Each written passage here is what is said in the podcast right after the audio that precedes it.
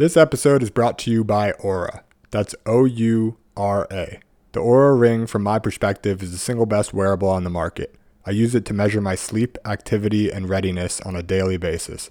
I bought my Oura Ring several months ago before talking with the company's CEO on the podcast. I haven't taken it off since. I believe what gets measured gets managed. So if you care at all about your health, which you should, you have to measure your sleep in order to manage it. Oura measures much more than just my time in bed. It tracks my REM sleep versus deep sleep, my resting heart rate and heart rate variability, my temperature, my activity, and much, much more. For $299, you can get your own Oura Ring on OuraRing.com. That's O U R A R I N G.com. OuraRing.com.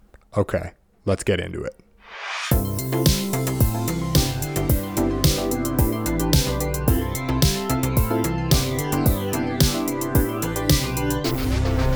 Thank you so much, Mark, for joining me on the show today. I, really appreciate you taking the time.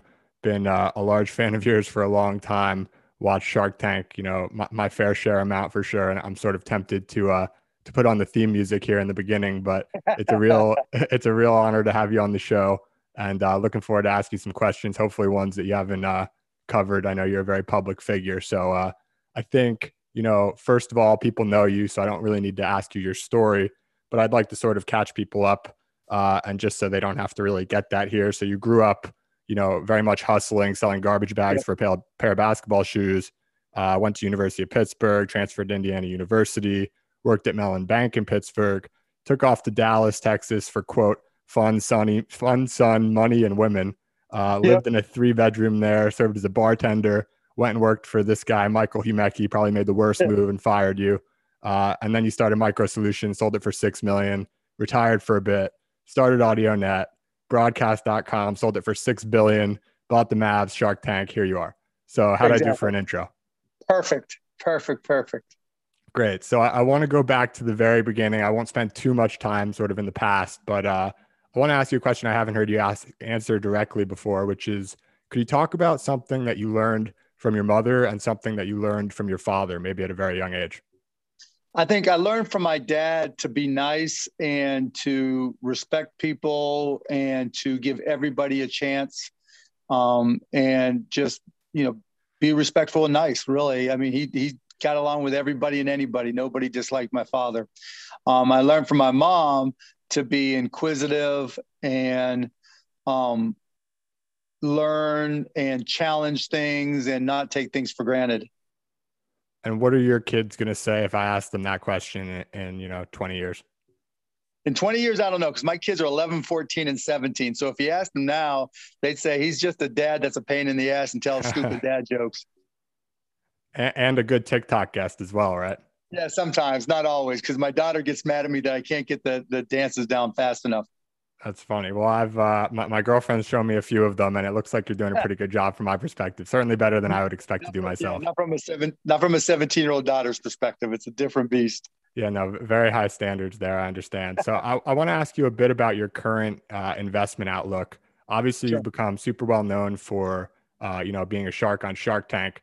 From my perspective, actually, maybe before we get to your investment approach, that's sort of not actually the first sort of place I, I would put you in terms of your skill set. So you're obviously this tremendously successful entrepreneur and just a general hustler, very persistent and sort of getting everything done and, and just building companies, whatever it takes.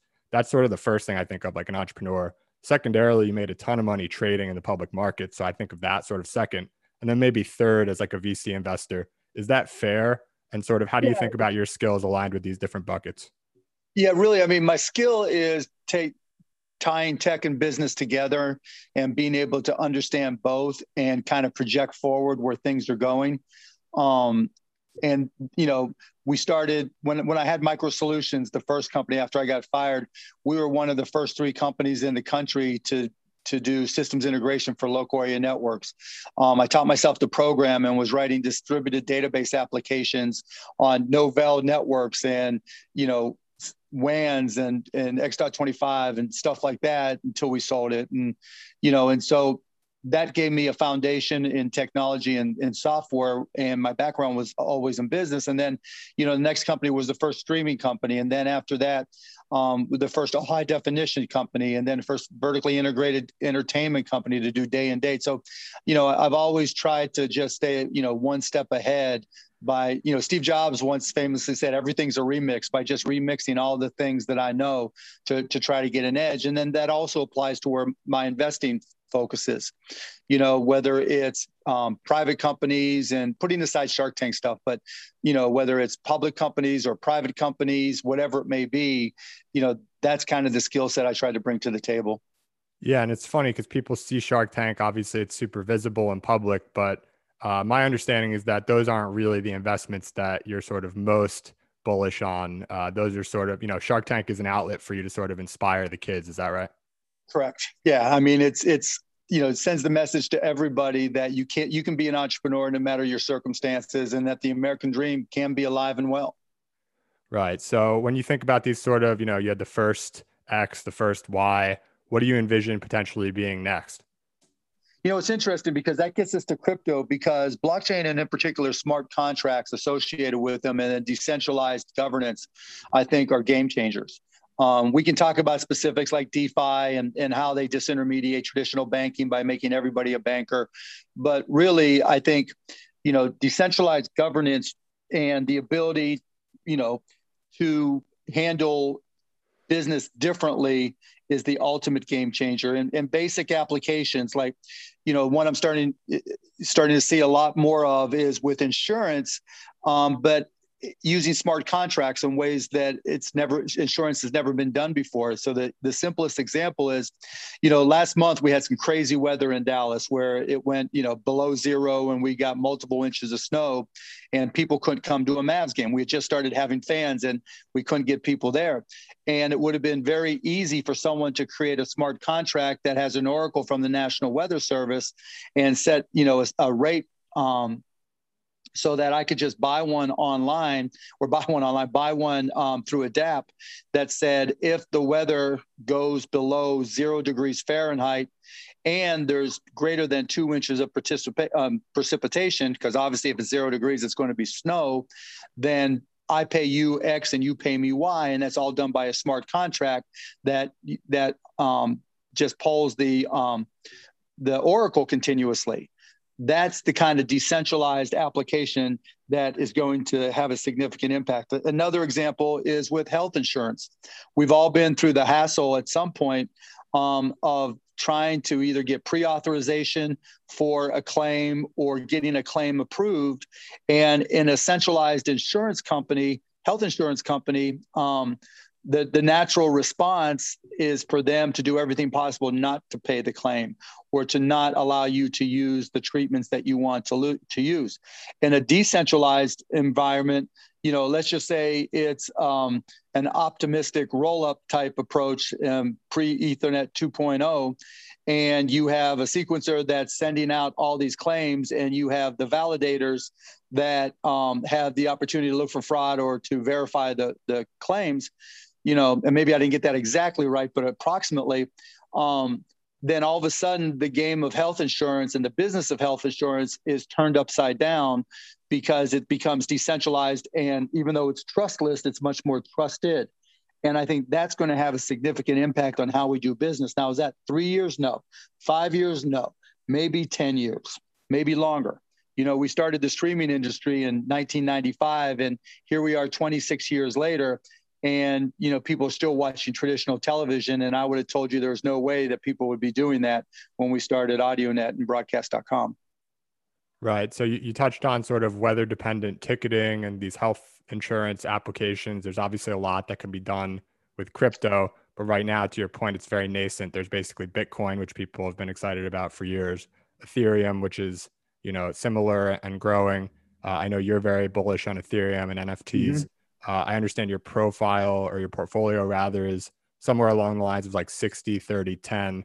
I'm curious, just fundamentally, you know, Bitcoin to Ethereum in terms of market cap, you're talking about, I think about a five to one right now. Uh, right. And you're, so you're actually much more heavily weighted towards Ethereum. Understand you think it's a little bit better as like a currency. Can you just sort of explain, you know, pros sure. and cons of each? So, so right now, when you so when you look at Bitcoin, it's a store of value, it's digital gold. There aren't really a lot of other applications other than some some value transfer or the equivalent of a fiat transfer, right?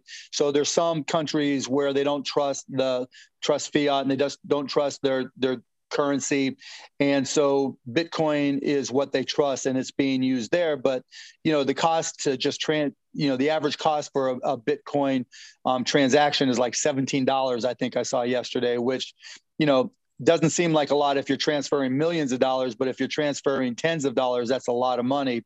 So there, there's there's a limit in the number of you know um, transfer applications for bitcoin and while there are some, it's still very limited. So Bitcoin has kind of established itself as a store value.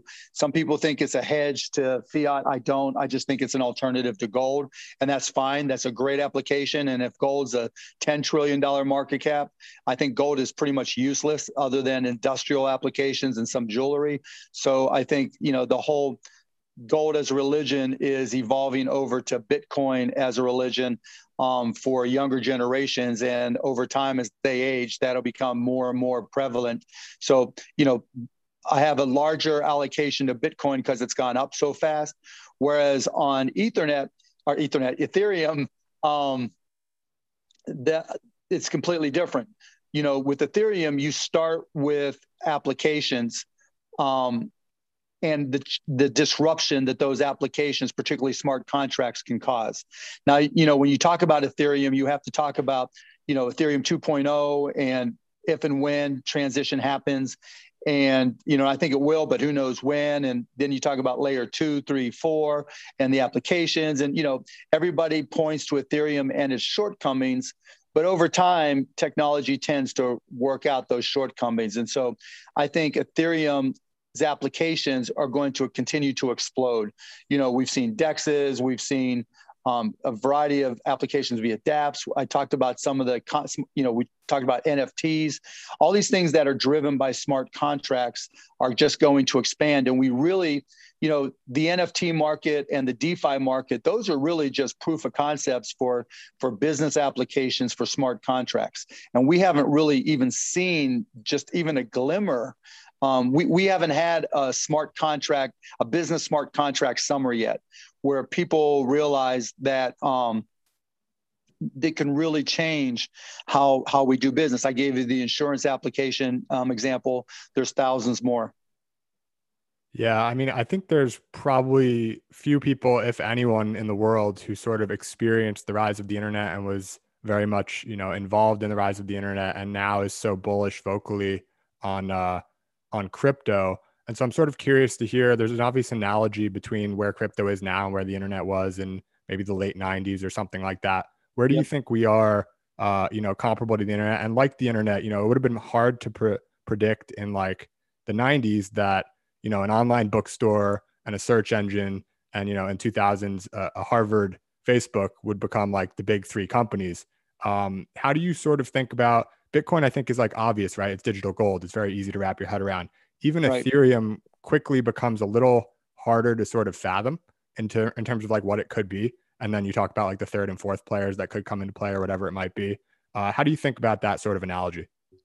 Yeah, I mean, you know, agree on Bitcoin. And, you know, it's really 1995. It, it feels the exact same way where you know i remember sitting there talking to my friend and, and, then partner todd wagner about how we can listen to sports over this new thing called the internet and thinking to myself okay i'm just going to go set up a server in my bedroom and see what i can make happen and that effectively was you know the start of the the streaming industry you know not just me there were obviously others but that's how it got started. And back then it was very complicated and you know, when we had AudioNet up and running, our our biggest um, usage rates were during the day when people would listen to you know the Chicago Cubs games or listen to music. We had hundreds of online radio stations. We had on-demand CDs, um, you know, albums. Um, we had police scanners that were playing, and and people were stuck in their office, and it was their only media device on their desk, their PC. But to be able to get a stream a stream back then, you had to have access to either you know broadband or a dial-up modem, and then you had to have an ISP account. Then you had to have TCP on top of that ISP account in order to connect to the ISP. Then you had to have a media player in order to be able to go to a website like AudioNet, click on a batch file that then fed you a link to the media player, and you had to make all those pieces work. And a lot of times they didn't. Um, but you know, if if you were working behind the scenes like we were, it was pretty straightforward, particularly with my background, to see that that was going to change.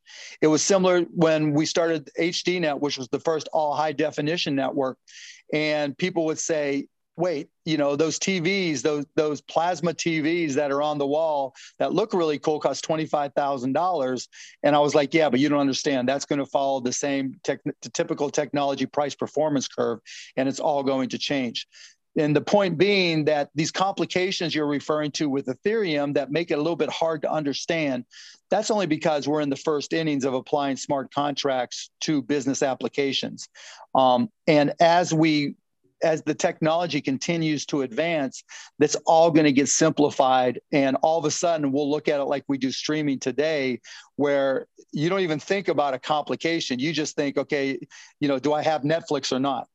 you know the, you don't think about what the protocols are behind the scenes yet that's exactly what we're talking about with ethereum you know is it layer one layer two i mean you know back in the day we used to talk about the different forms of streaming. There's http streaming because it got through a firewall. There's rtp streaming. There you know there's um, multicast whatever.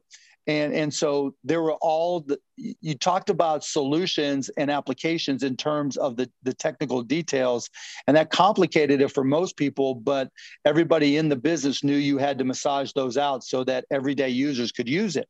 And it's the same now. You know the the insurance applications i gave you you know think about textbooks and nfts right now you know the incumbent publishers that are publishing college and high school textbooks. Um, you know, they try to to do everything possible not to be disintermediated by secondary sales. And there's no way for them to participate in the resale market unless they own those companies. And so now you make a, a textbook, an NFT, and but instead of using, you know, an NFT like we have right now, where you just mint it and it's a file and you unlock it and you download it, the, you know, there'll be a better version to download um, and extract from it that makes it a more usable textbook. And then when you go to resell it, you know, it the original publisher now is able to take advantage of royalties on those resales, et cetera, et cetera. So there'll be so many applications that we come up with that over time hide the complications behind it that in five years we won't even reference a smart contract. We won't even reference minting. You know, it'll just be, oh, you know, um, did you get the textbook? Yeah, I got it. Did you sell the textbook? Yeah, I sold it. Um, where do you buy and sell your textbooks? You know, this marketplace or that marketplace. It'll all be simplified. So that's one of the reasons I'm really bullish on Ethereum and still think it's underpriced. Yeah, I, I know you like the royalties a lot, and we can get into mm-hmm. talking a bit more about NFTs. You, have gone it at it at length on uh, on Bankless and, and Unchained, two podcasts that I listened to in preparing. So I encourage people to go there if, if they want to hear more on the topic specifically. But I want to go back to sort of the 1995 comparison. Sure. Um, if we're in 1995, there's a uh, you know there's still a lot of room left to run in the near term, but there's also a bubble coming. And uh, the way Bitcoin and Ethereum, or Bitcoin at least, has operated, uh, you know, thus far, it's it's gone up and down in hype cycles. It goes up like 20x. It goes down like 80 sure. percent, 70 percent. Uh, a lot of people think we're sort of in, in the early stages of the current bull run, and that it might uh, you know, dip again. People say, oh, there's more institutional investors. It won't be 70, 80% this time, sort of TBD whether that happens or not. But how do you think about, you know, so, so for example, I'm, you know, I'm 26. Um, I've got most of my money in crypto, not because I sort of allocated it that way, but because it's all gone up so much. Uh, and, you know, like you, most of my money is, is in Bitcoin, secondarily in Ethereum and, and very little in anything else. Um, if you're me, do you think about sort of trying to play the hype cycles a little no, bit? Do no, you no, you just hold. No. Yeah, you just hold. Now, what's different and why the collapse won't be as bad if and when it comes is because there's hedging vehicles that weren't really available in 2017. And so, like the stock market, I'm hedged. My, my biggest positions, I have a tail hedge on them. So, in the event that the market craters more than 15 or 20%, um, I've got all these combinations of puts and calls that protect me and actually help me make some money. And you can do pretty much the same thing with Bitcoin and Ethereum right now. And so whales, you know, in particular, anybody of any size um, can start to educate themselves on how to use um, like Endurable or, or, any of the other comparable sites where there are um, perpetuals and other opportunities to to hedge what you've got. So that's one element. And the second element is I think you know it's very hard to time. And whether it's the stock market, I, I t- kind of take the Warren Buffett approach. And I think um, Bitcoin and Ethereum are comparable to his view on the stock market. I don't know where Bitcoin and Ethereum are going to be in one year, but I'm pretty confident they're going to be way up in five. And, you know, a lot of things can change, applications can change, um, something else could become a store of value. But so there's risk, it's not risk free, but I don't I don't think we're in the same position as we were um, you know even a year ago or two years ago or four years ago and you know with the defi summer you know it's not it's not a surprise that a lot of the prices for where the prices for Ethereum and Bitcoin went up because you created a lot of different ways to play with those um, currencies or those assets. And so I think that's a significant change. And in terms of comparing it to 1995, it's it's more I could it's similar in that there was a lot of money rushing in to fund really comp- companies that really didn't have a foundation or really didn't have a business. Anybody that had a URL could go public. Anybody that had a URL could get funding because to investors at the time it seemed very complicated and when it's complicated anybody can basically bullshit an investor and get their money um, and it works until it doesn't you saw the same thing in 2011 2012 with you know tons of new social medias and also apps you know everybody was going to create an app that was going to have 10 million downloads and made a fortune and a ton of, ton of money rushed in valuation skyrocketed and 99% of them collapsed. You're seeing the same thing now with DeFi and um, new blockchains and dApps, where because it's complicated to a lot of investors and there's so many things happening simultaneously that it's really difficult to know what's good and what's bullshit for a lot of people. And, and so that's where you'll get the collapse. It's not necessarily that blockchain Ethereum will collapse. It's that not all these layer two solutions are going to work, yet they've attracted a lot of money. Not all these competitive blockchains are going to work, yet they've attracted a lot of money. And the second part of it that's very different is in, you know, the early days of the internet, you saw like with broadcast.com once we went public we used our stock to to buy a lot of other companies. Um, and we invested in a few. Um, but here all these blockchains competitive blockchains are using their their tokens to invest in everything. They're they're doing the most spray and pray. So you're seeing these you know you're seeing um, you know, I'm not even to go in and name names, but you're seeing every competitive blockchain, you know, just putting money into anything that uses their blockchain because just like in 1995, every website needed traffic and that was the currency. If you didn't have traffic, and it was even, they even used bullshit um, um, parameters like hits, you know, and if you remember, a hit is just a server serving one file didn't matter if it was a graphic file, a text file, whatever it was, it was just I hit was one file. And so websites would put 30, 40, 50, 100 little baby GIF files, and every visit to a page was 100 hits. And then they'd say they had tens of millions of hits. Total nonsense, you know. And then with the streaming industry, and we went to this, but others would say, you know, every open file, every listen, didn't matter if they listened for a millisecond and their their their connection cut off, every listen was currency, right? That was the benchmark that everybody used. And you're starting to see that now with crypto. TPS, that's the benchmark. You know, we've got 9,000, 10,000, 34,000 TPS and and Ethereum, you know, can't deal with that. And then you've got layer 2 saying, "No, we, you know, we take, you know, Ethereum to nine, 4,000 or 9,000 TPS using this, this, and this. And and and so you're you're seeing all these funky metri- metrics that are basically used to convince people who don't understand what's going on to invest. And that always leads to a collapse in companies that don't deserve to survive.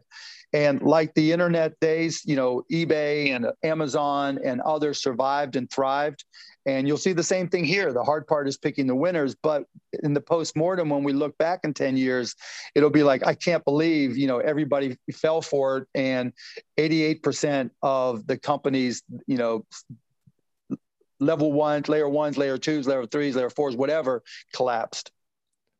Yeah, I mean, you're obviously sort of the, the master of the hedge. You uh, when you sold your company to Yahoo for billions of dollars, you would have lost a lot of it had you just held the Yahoo stock and you went and hedged that and responsible for a lot of your fortune. How exactly did you go about or have you gone about hedging Bitcoin and Ethereum? Because what I'm concerned about is not so much the hype cycles, which I could sort of swallow and accept, but um, more so the potential, like maybe it's 1% or maybe it's only, you know, 0.5% or, or whatever it is, maybe it's 10% of sort of an existential risk event where, you know, maybe a big government just goes, you know, guns up and just totally attacks one of these things and buys it all up or, or whatever it is and ruins it. Uh, and, and, who knows what the situation is 51% attack or, or whatever it is. But that's sort of a situation where maybe it sets crypto back five or 10 years. And being where I am in life, you know, it's sort of tempting to take a little bit of money off the table. So, on the first hand, how do you think about the hedge, you know, more specifically? And then, second of all, um, if you're not investing in crypto and presumably a good amount of your, you know, net worth is not in crypto, where else are you investing these days, just given the craziness sure. of the world with COVID and uh, the stock market being all time highs and everything like that? So a couple things there. You have to look at your your personal situation first. And so when I hedged, I was like, I'm worth, you know, I got a B next to my name. How much money do I need? And so I don't need to be greedy. I just need to to be um, Preserve. I just need to be happy. Yeah, I need to be happy, right? You know, I can't take this for granted. And so excuse me, I was like, okay, I'm going to take whatever it takes to still keep a B next to my name, and anything above that, I'm happy to to lose in a hedge. And you've got to look at that in your personal circumstances as well. You know, at 26, you've got a long time, but you never know, you know, how long things can take. Um, and so you don't want to be, you know, you know, I think it was from 1966 to 1982, the S&P stayed, or the Dow rather, stayed under a thousand. So it basically didn't move. Um, and and so you know you don't want to go from 26 to 42 and and not have changed your your net worth. And so you've got to decide right now and, and others in your circumstances everybody's got to decide okay you know what do i need? You know what what how much is is enough for now? And can i take above that amount and use it to hedge myself and for how long? And that allows you to sleep better at night allows you to pay your bills and it also allows you to share in the upside in case you're wrong yeah, in terms love, of, go, go ahead. ahead. You go. Ahead. Okay, I was, and then in terms of where I'm at now, you know, I've got a hedge on my my public market stocks, um, and I put those on in February because again, it's really frothy, and I'm like, look, I've had a great year, um, great, you know, pandemic run how much you know don't get greedy mark because it's really easy you know in a bull market everybody thinks they're a genius Everybody thinks it's, you know, they figured it out and they're the smart ones, not realizing that it's the interest rates that are driving and inflating everything. And so you you you've got to be a little bit self-aware and realize you're not as smart as you think you are. I'm not as smart as I think I am sometimes. And so, you know, I've hedged. Um, I've cut down to just a few positions. I've sold almost everything. Um, but I've kept my biggest long-term positions. And the reason I keep my positions what I look for in public companies is who are the best in the world at artificial intelligence? Because AI is just as disruptive, in a lot of respects, more disruptive than, than crypto. And the companies that are great at it are the ones that continue to outperform.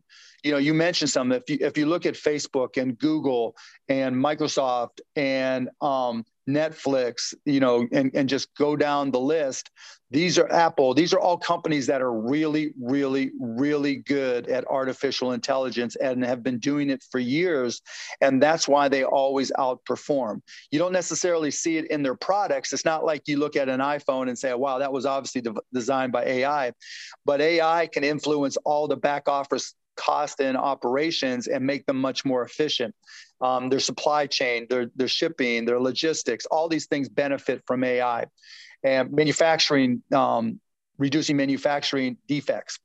And so that's what I look at. And, and so, and I've said this publicly before, my biggest positions are Netflix and Amazon and have been for years. And I don't imagine ever selling them. Yeah, Amazon is uh, is my largest public holding as well, and, and I, am sure it's about you know 0.001 percent of yours or something like that. But uh, I hope for your I'm, sake it's a lot more. yeah, I'm extremely bullish on the company because uh, it just seems like I mean it's it's insane with COVID. Just looking at myself personally, you know, now I used to basically order everything off Amazon. Now I get weekly groceries from Amazon, and that just you know doubles and triples my weekly spend. You know, if not more than that. And I can't imagine that's not the case for a lot of people plus the oh, AWS yeah, and you can start thinking yourself you start thinking yourself i wish amazon did this this and this right if only i can get this this and this on amazon and then you start then you think to yourself as a shareholder well they probably realize that realize that too and they're going to get there and yeah, exactly. and if they and if they break them up for antitrust reasons, that typically helps the stocks. So then there's one, two, or three companies whose stocks go up, and you know you've gotten those um, your shares of those companies in in the breakup as well. And so, you know, again, these are companies that are great at AI. And there's a lot of have not companies. AI is hard. And that's the biggest challenge for small companies and also the biggest opportunity for decentralization and um, and smart contracts for small companies because on one hand ai is very difficult very valuable but very difficult for small companies um, there's just a lot of bs there's a lot of bs deals out there where people are saying we know ai and they hired one person from this ivy league school and you know that's that's their ai department and, and for better or worse, AI is not that easy. But on the flip side, being small, crypto can really benefit benefits the smaller companies more because it's easier to optimize your product to your customers and implement decentralization if that's the way to go into your customer base than it is for a big company. So if someone wanted to compete with DocuSign, if somebody wanted to compete with an insurance company, you can start small on a decentralized basis using smart contracts and other um, extensions of blockchain and really have a significant impact. You know, um, once we start doing payroll, you know, there's some pay like BitPay does payroll globally and does some payroll things, but nobody's really um, doing. And when I say payroll, not paying people in crypto, you know, where you buy crypto and then send it to their wallet. That's kind of that's kind of stupid actually because of the transaction fees. But if you've got all your employees and everything, and you're starting to increase the amount of business that you do, um, in crypto and native crypto um, and get your vendors there. And so you start getting all the benefits of the simplicity of exchanging value um, and the redu- removing the friction. Then all of a sudden, there's game changers there.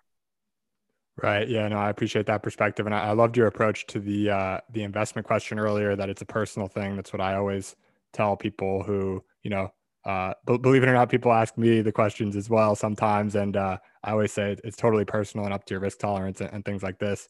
Um, I want to move off of crypto a little bit. I have a feeling you're going to be on a lot of crypto podcasts for the next few years, if not decade.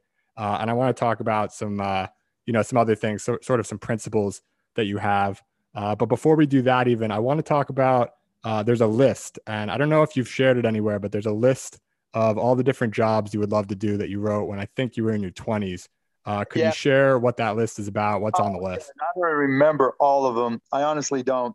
Whatever the new technology, you know, I remember one of them was cable television because that was relatively new back then.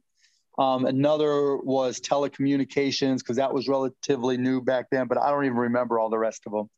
Was there, I'm curious, was there actor on the list? Was that one of the professions you were thinking about? Oh, no, acting I did just for the fun of it yeah, I would have loved to have been able to be an actor. Um, but even to this day, I love doing acting. Um, because business, you know, I'm, I know how to control and I know how to have an impact and I know what I need to do. Um, and I'm good at it for the most part. with acting, you got to let go of everything, and it's completely different. If being a business person is being a type A, um, being an actor is everything else. And so that's why I like it. And it's probably the hardest thing for me to do because you just have to let everything go. So when you see me do all those cameos, and you know, if you want to see my great acting skills, you can watch Billions or Sharknado three or Entourage season seven, and see you know some of my great acting. Right. So so I want to go in on Sharknado three. You brought it up, not me. You played the uh-huh. president. Uh, I didn't uh-huh. see it, but I found it in research. I, I, I haven't, fortunately, uh, you know, uh, unfortunately, I haven't seen all of the Sharknadoes yet, but um, but you played the president. I want to know when that's going to be real life. Uh, I know you've spoken about why you haven't run in the past. Never. You sort of you ran the polls. Never. You're saying? Yeah, never going to happen. Never going to happen. When it was no, not going to happen. When it was Donald Trump, and there, you know, and I'm not a fan of his, as I've said publicly many times. Then it was something to talk about because I was I'm independent. I'm not with either party. You know, I'm not politically correct, et cetera, et cetera. So I thought I could, you know, that maybe there would have been some value, but yeah, it didn't happen, and it's not going to happen. All right. Well, we can shut that down easily then. Yep. Uh, going back to your 20s, um, if you were in your 20s today, sort of, you know, dirt poor no relationships, but you sort of have the the experience and all the knowledge and wisdom that you have today. What do you think you'd be doing? Would you be starting a crypto company, getting into AI? What would you be involved with if you wanted to sort um, of become a billionaire? Be, probably be AI first and foremost, and learning everything there is to learn about that, and then looking at um, smart contracts and trying to figure out how to apply AI to um, app- business applications that leverage smart contracts. And I know a lot of that sounds corny because, hey, let's just pick all the hot buttons right now. But if you start to try to understand how to optimize things with artificial intelligence and then how to apply smart contracts so that you can do them better you know i'll use my um, insurance application again you know so for instance i can use ai to try to discern what is a good price to pay for insurance against extreme weather circumstances for the Dallas Mavericks and how much I should I should pay or invest and, and how much I should expect back. Um, and that that would be one type of application. You can do the same thing with healthcare. You know, how how can I find a way to implement smart contracts and using AI pick the right spots and and understand the right pricing that's involved um, by developing models that determine you know um, the optimal pricing um, points for different procedures. And, and so, you know, you, you can start to think of thousands of applications where you can combine the two. And that's probably what I would do. Yeah. So, so one thing I think is, is kind of interesting going back to maybe your earlier years a little bit is that uh, basically the realization that like everyone, you know, their heroes have heroes too. Uh, you're certainly a hero to a lot of people, someone I personally have looked up to. Uh, who were your sort of you know role models back then, or even now, sort of people who have inspired you along the way that you've learned things from and look up to? I always looked up to Ted Turner because he didn't give a fuck, right? he, he, just went out and had fun and he busted his ass and overcame difficult circumstances. Um, was a salesperson at heart, at heart, um, but really didn't take no for an answer. Didn't um, didn't think what other people thought of him, and just looked the, looked at the way things were always being done and said, okay, if they're always being done this way, there's got to be a better way, and he would find it. So I looked up to him. I looked up to Warren Buffett because he just always comes up with these words of wisdom because he's always learning. You know, he's in his mid 90s and he never stops reading, never stops learning. And to me, that's the that's the ultimate telltale sign you know, there are some people that have had a lot of success and they just keep on renewing and reviewing that success with people. And there's others who just keep on moving the, the bar forward and and learning new things and finding new ways to have an impact. And I, I, look i like elon for that reason as well. You know he always comes up with these things and you think damn that's a good idea. Why didn't somebody else think of that or why didn't i think of that? And and so those are kind of the the people that i have and and do look up to yeah, it's an amazing group of people. You mentioned with Warren Buffett sort of admiring the fact that he's constantly learning. He's in his 90s and he's still learning you obviously are very much the same, you know, picking up crypto, NFTs, everything to do with Ethereum, artificial intelligence, VR, all of this stuff. Uh, when you have no, you know, you're you're a billionaire. Obviously, you have no reason to need to learn these things. It's just curiosity and sort of relentless drive, I imagine. Uh, how do you yeah, think I'm about? I'm just competitive. I'm competitive, right? You know, there's Jake at 26 who's trying to kick my ass and know more about this shit than I do, and I'm not going to let that happen, Jake.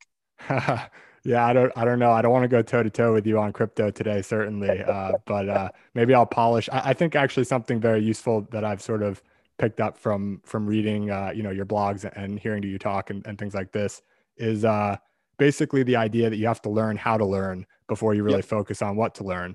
And yep. uh, you did this, you know, you you may be still refining your sort of learning how to learn, but certainly over time, you spend less time learning how and more time learning what with sort of the how that you've developed. And so it but even that changes. But it's interesting because that changes because, you know, and I'm learning that from my kids. My, my youngest at 11, like I said, and, you know, I was always read it in a book, read it, read it on a website, just read, right? Read everything and anything. And they're all about video. You know, when the GameStop stuff started happening, my 11 year old would come in and want to talk to me about it and ask about should he buy GameStop or AMC stock. And he'd never traded stocks or had an interest. I'm like, what sparked this interest? And he was like, Oh, I saw all this on TikTok. There's all kinds of people talking about it on TikTok. And then he, you know, from there, he wanted to get, you know, learn more about crypto mining because, you know, I got him a, a PC for, for Christmas this past summer or the, um, this past winter. And um, he wanted to see if while he's at school, he could teach it to mine so he can make more, make some money um, to buy more stuff for his PC. And rather than reading about it like I did, he watched videos on it. And so, you know, it really it's teaching me that there's different ways for different people to learn. And that also has implications for the Mavericks, right? Because what we would have done to work with a kid coming into the Mavericks organization five, six, seven years ago is now different for a 19 or 20 year old coming into the organization because you're not going to give them something to read. You're going to give them something to watch.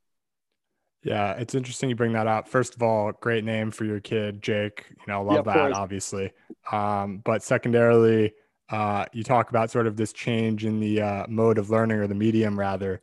Uh, and I've sort of thought about this. I actually never growing up, you might cringe to hear this, but I never really liked reading. I think just because I had so much to read for school and I sort of didn't want to do that.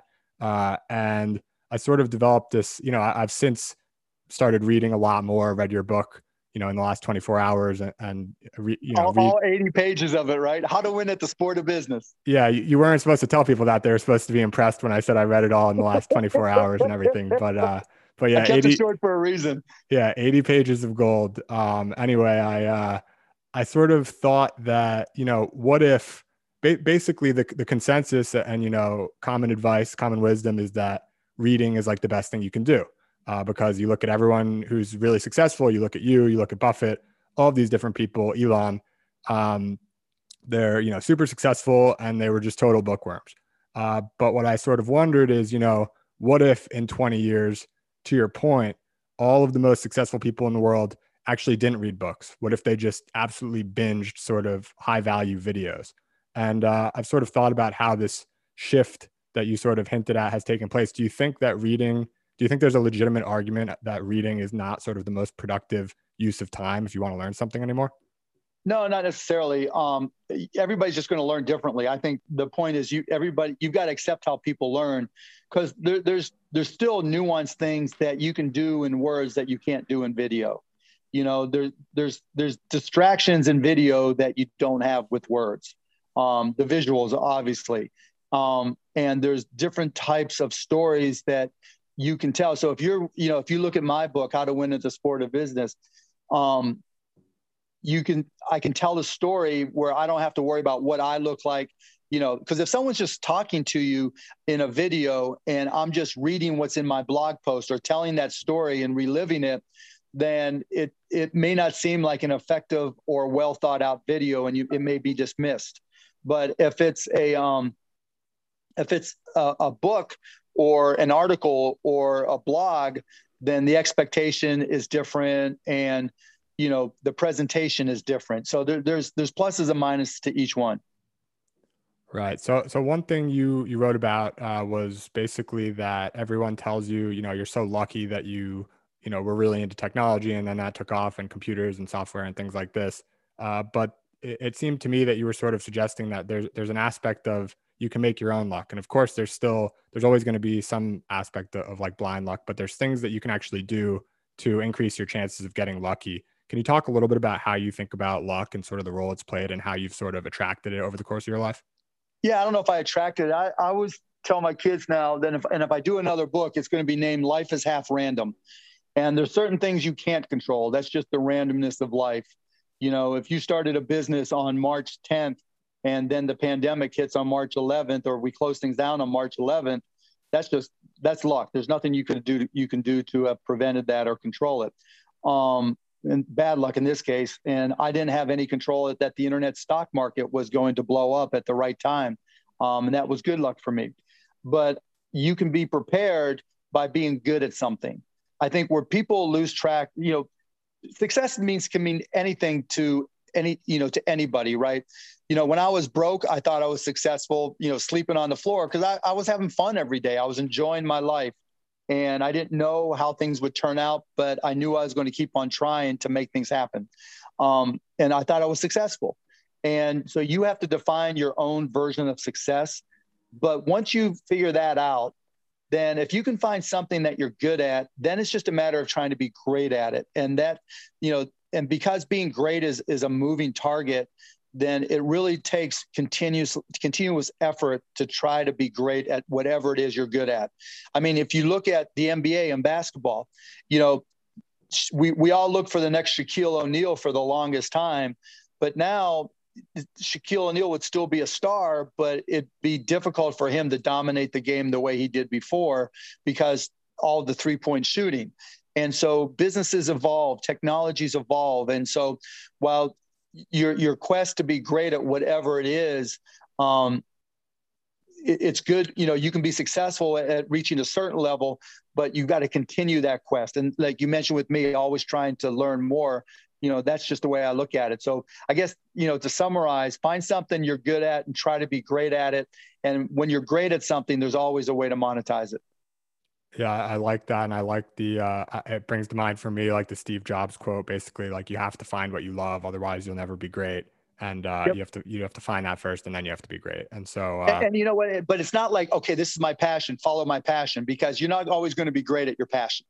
You know, you've got to find something that you can be great at, and you'll just look to see where you spend your time you know look on your calendar where am i spending all my time because that's typically what you know where you find yourself spending your time is what the thing that you want to be great at and once you get to be great not only can you monetize it but no one typically people don't quit things that they're great at yeah i like how you talk about sort of having this edge and i think people you know you can only really have the edge in something that you just consistently find yourself doing it doesn't feel like this burdensome work it's it's just something that you naturally are doing all of the time and that's sort of an opportunity to be great at something. And you yeah. know, I'm never going to be in the NBA just because I like basketball, but there's uh, it's at least you know partly useful, I think, to think about it that way.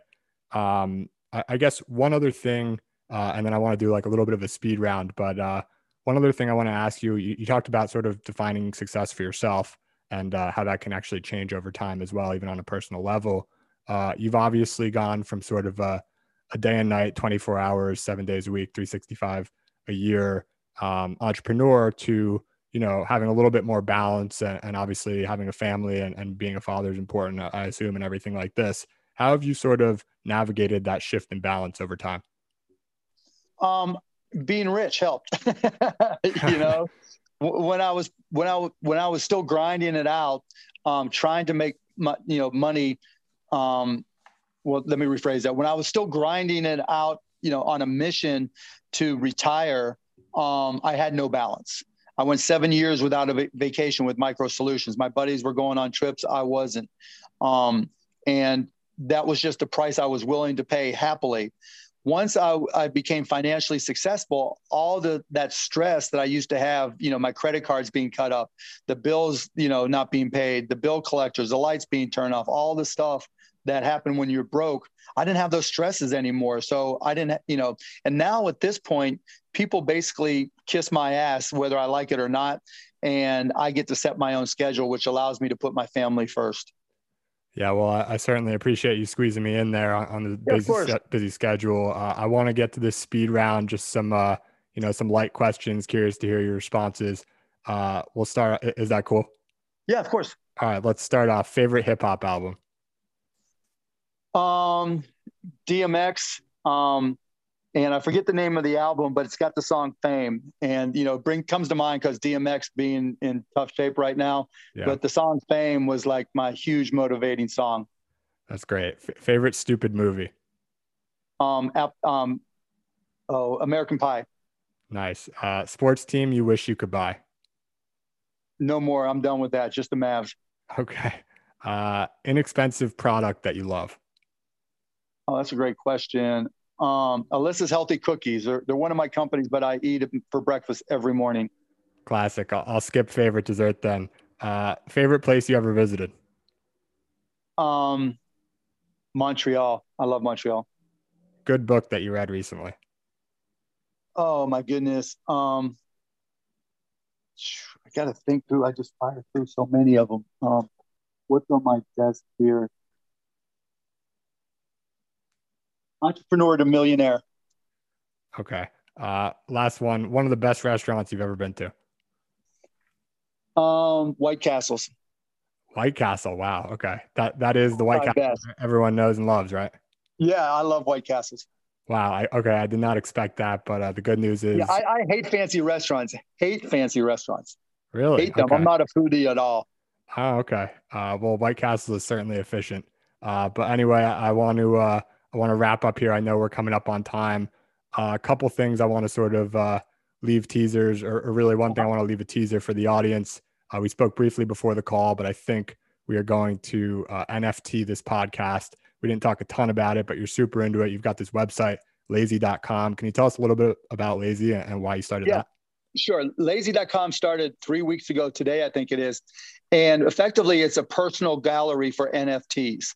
And so you just go to Lazy, you pick a name, it assigns you a URL, lazy.com slash mcuban as an example, lazy.com slash Jake podcast. And you connect a wallet and it shows all the NFTs in that wallet. And then you can use it as a URL in your social media profile. You know, they typically allow you just one link in there. And so this is a way to, you know, so if you look at my um, Instagram or LinkedIn or Facebook or whatever, um, Twitter, it says lazy.com com slash mcuban so you can see all my um, nfts and you can also share them on twitter et cetera et cetera so that if you want to um, show off if you want to sell them um, if you want to see what different people are into that's the way to do it. We're not a social media network. Um, it's just a way for individuals to present their nfts the way they want to Awesome. Well, uh, Mark, I can't thank you enough for coming on the show today. It's been an awesome conversation, and I, uh, I look forward to you know keeping in touch in the future. Absolutely, Jack. I appreciate it. Great job. It was a lot of fun.